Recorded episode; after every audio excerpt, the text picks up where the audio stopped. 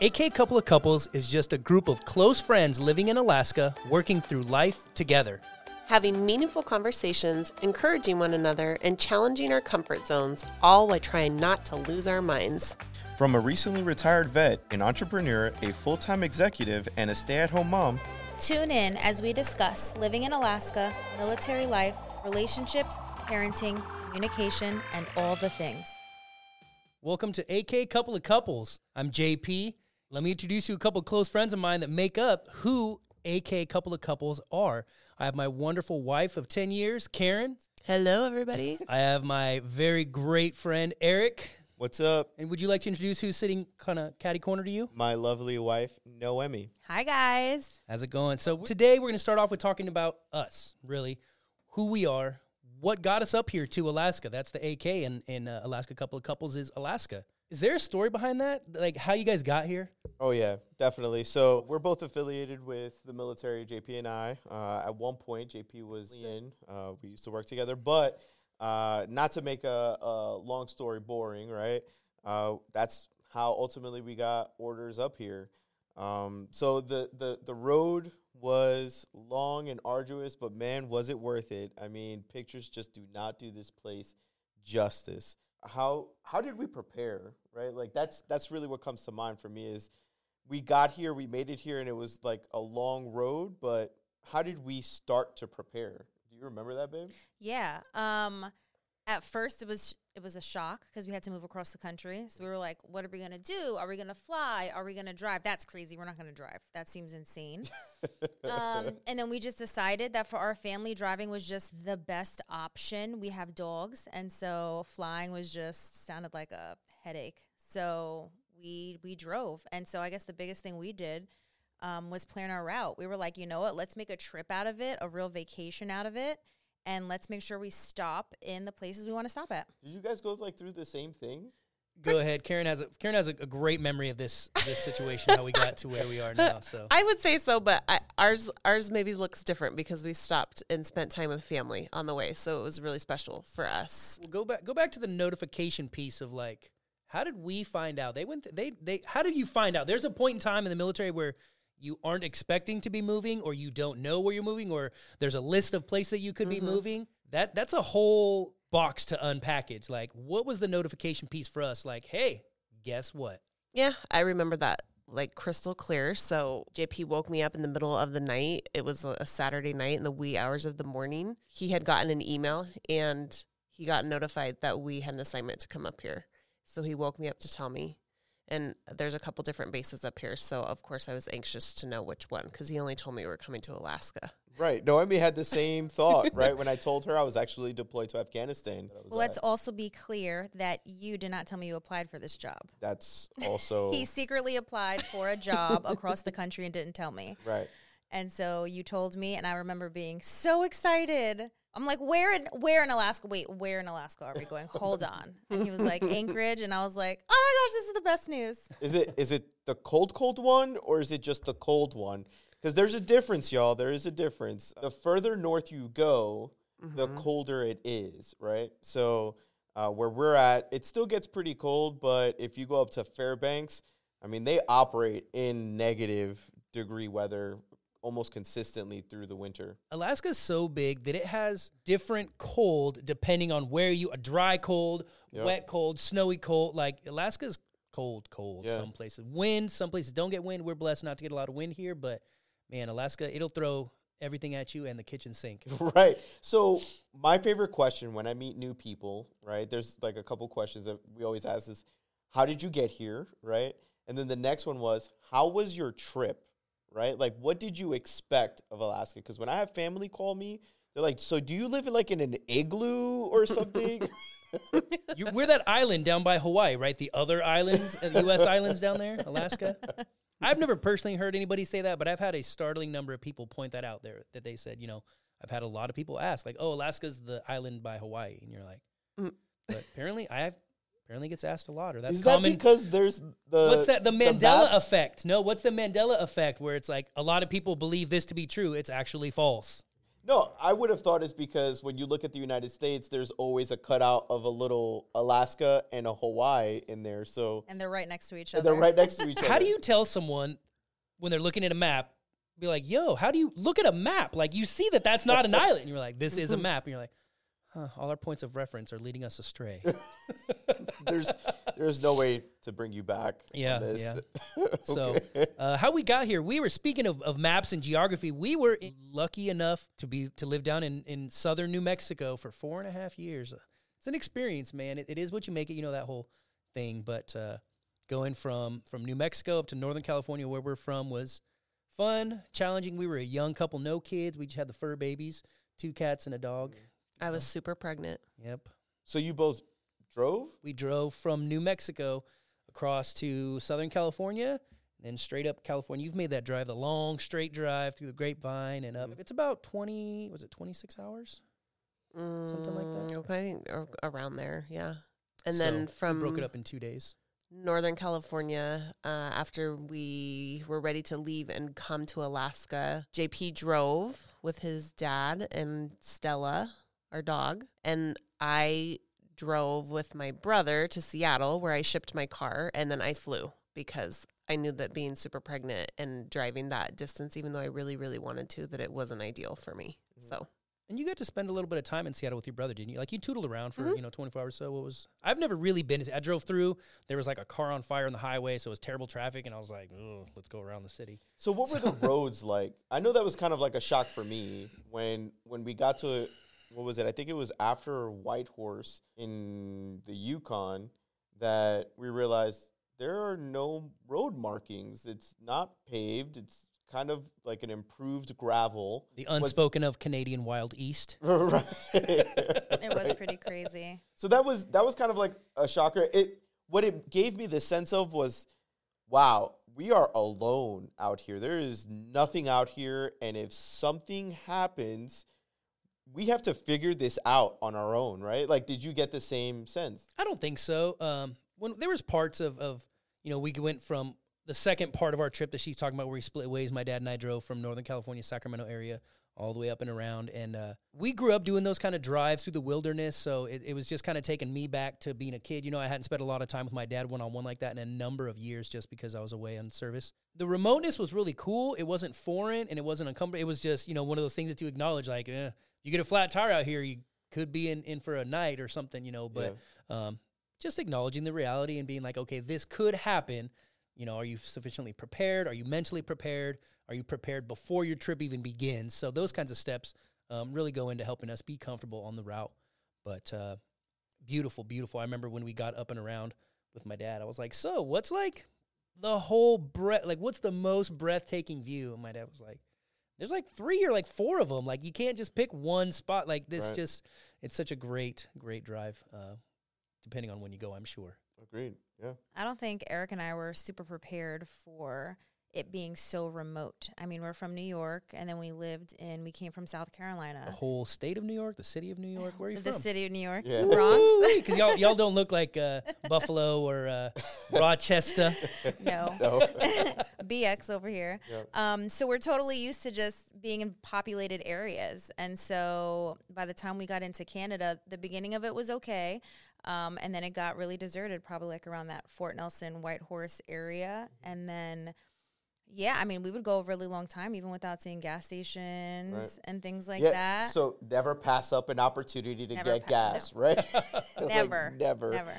Especially what after you pass Whitehorse, uh, it, it definitely became a lot Few more. and far between. Yeah. What months did you guys travel up here? July, July. thank Yeah. goodness So- for that. Oh, so everything was open by Yes. then. It was full on. Yep. You know the, the we yeah. didn't have we didn't have to worry happening, right? about the the snow and ice and Goodness, yeah. yeah. yeah the first But the wildlife was uh, my dad was keeping count for sure. It was like Rain Man. He was like, we've seen 38 buffalo, three bears, two wolf, and I was like, yeah, I guess, Dad. I don't know. right. Uh, no, there. I mean, there was. We like to leave early because we our kids were small at the time, right? We would try and get up when it was dark outside so that they would sleep in the car. And I definitely recommend that as much as you can if you if you're deciding to make this trip. But leaving that early made it easier for us to get a lot of miles in before we had to stop and then feed them and let them stretch their legs. Like it, it flew by for them. But it did make it tough with gas stations because gas stations wouldn't open until six or seven in the morning. Right. And so we were having, we found a couple of times where we would leave at two or three in the morning mm-hmm. and we'd have to stop at a gas station and wait because we were already close to E. Mm-hmm. That's how long it took us to get to another gas station. And so we would just have to wait until they opened. Right. And so that was tough. So bring a gas can. We did not have gas cans with us. No, we we were also driving a little Rav Four. We were. I mean, we had two, two, kids, dogs. two dogs. Ideal gas mileage. yes, I mean, my truck's Yeah. not making it some of those long hauls True. in between. Right. true. I said if we ever did it again, we would definitely bring like a camper or something, oh, just Oh, so that we wouldn't have to shuffle in and out of a hotel. Uh, because that was, Fun. yeah, No, Karen was my. She was definitely my uh, my tech ops back at home because I would text her when I had service, and she'd be like, "What city you guys gonna go into next?" I'm like, "I don't really know. We'll have to see what's open, you know." So she would, we would know the next town. She would just text us and be like, "You're going into this town. You're going into Watson Lake, and you're gonna stay at this place called the Red Dragon." And we are like, "All right." So we pull into this dusty town up in northern Canada, and we're like. Looking for the Red Dragon because that's where we're staying. They're like, it's the only place in town, so that's where you have to. So she was really great along the way, and she she not going the travel, but she definitely was my ops tech back home when we. She got stuck. I mean, it got shady there in a minute with cell phone service. You know, 2015. This seems like a million years ago now, but A lifetime technology- ago. Yeah, right. My SIM card, swap my SIM card to international. But uh, no, Karen definitely Uh, because we wouldn't have service, we couldn't call, we didn't have internet, so she was definitely making it happen on the on the road for us. So I know that we're talking about uh, we're like kind of dating ourselves a little bit in regards to like when we got here, but uh, there is the book. I forget what's it- Milepost. The milepost. Uh, can you tell us a little bit about that? I think that JP did a lot more digging into that book than I did, but he would tell you. I mean, wh- So the the milepost for those that don't know is a periodical that comes out. I think it's annually, uh, and their their entire year is spent traveling the Alcan across, coming up into Alaska. Because you know, for people that don't know, that's really you got to fly, driver, or sail, which is I guess the only other ways. But uh, the sole purpose of that magazine is to get up through the Alcan, and they've been doing it since the early '50s. And and uh, some of their editors have talked about they've driven the Alcan 35 times, and think, and you're like, man, that's really so. It just really breaks down everything to the the micro level where it, uh, are you gas are you diesel are you propane uh, how far off? like it, it's a it's an incredible resource i would think to check out that for those people that want the information um, yes we have the internet but everybody learns differently and, and it's just a great book because like i said you don't always have service out there you don't always have internet and the phones and maps and things so That's what I was gonna say. You get to a point where if you're not already mapped out, if you don't have that on you, you're, you know, map questing through canada yeah. I mean, you need to Yeah. pull out the map and just follow the. I mean, because that's what it Which is it's definitely another recommendation that I would say is don't be afraid to have a paper map. Or at least a map quest or something of the sort. That's that stuff might be Right, lost, man. I would milepost, if yeah. we gave our kids a map, like if we gave them a phone with map app open, they could probably. But uh, giving our kids a map, man, they might be like, "Is this a treasure map?" They like, would have no idea what to oh do with that. So I, I I bet you there's a lot of adults that are in the early, you know, that maps can be challenging. So uh, if you're gonna take a map, use a map, make sure you know how to use it before you need it. True. That's good. That is a good one. Uh, do you remember the route that we took? I do. So we left South Carolina and we went straight to New York, where we're from, because we wanted to visit our family. Um, and so we hung out there for a couple of weeks because we were like, we're not coming back home. We're flying across the country. And so now's the time. And so we spent that time. And then we knew that we really wanted to visit Chicago. We've always had this like deep passion of just wanting to visit that place. And so we went there and we stayed there for a couple of days. That was one of our longer stops, uh, maybe like two or three days we were there. And then North Dakota. That lasted very quickly. Yeah, that, Uh, was, that was very quick. You just blew right through quick. windy North, North Yeah. Dakota. Yeah, and then from there we went straight into Canada. And so where was it? I think Saskatoon Saskatoon, yeah. the 1st Um, We spent a couple days We there. did. That was really nice. Yeah, really same with it. Edmonton was the following one. It has the biggest mall in all of North America. Yeah. Is the Edmonton Mall. So Yeah, that, I that thought, was it was, pretty I thought it was in Minneapolis or something, Minnesota, the Mall of America. No, that's the biggest in Common misconception? the United States. Right. But Edmonton is the biggest mall or the largest mall in North America. Don't Yeah. let Texas hear that. well, Alaska's way bigger than Texas as well, so that's a common oh, joke Oh, that you hear that. That- about I that. mean- Oh, If I was a Texan, I'd be like, "Yo, I've heard it. We get it, but still, like, you can't you can't knock the pride out of Texans. Good for them." And then what was Fort it? Nelson Fort and Nelson. then Whitehorse. Whitehorse. And then Anchorage. right. Yeah, we drove straight from. Uh, yeah, I think after Edmonton, our day drives were anywhere from 12 to 14 hours until we got to Anchorage. Oh, it was long days. drove. It was long driving days. My dad and I went uh, a couple uh, 12 hour drives, maybe some sixes and sevens in between. And then our last day was from Whitehorse, way up north, all the way past Tok into Anchorage, you know, because our thought was we could drive from, I think it was Whitehorse to Tok is, you know, a few hours, four hours. And we were like, man, four hours one day, so many hours the next day.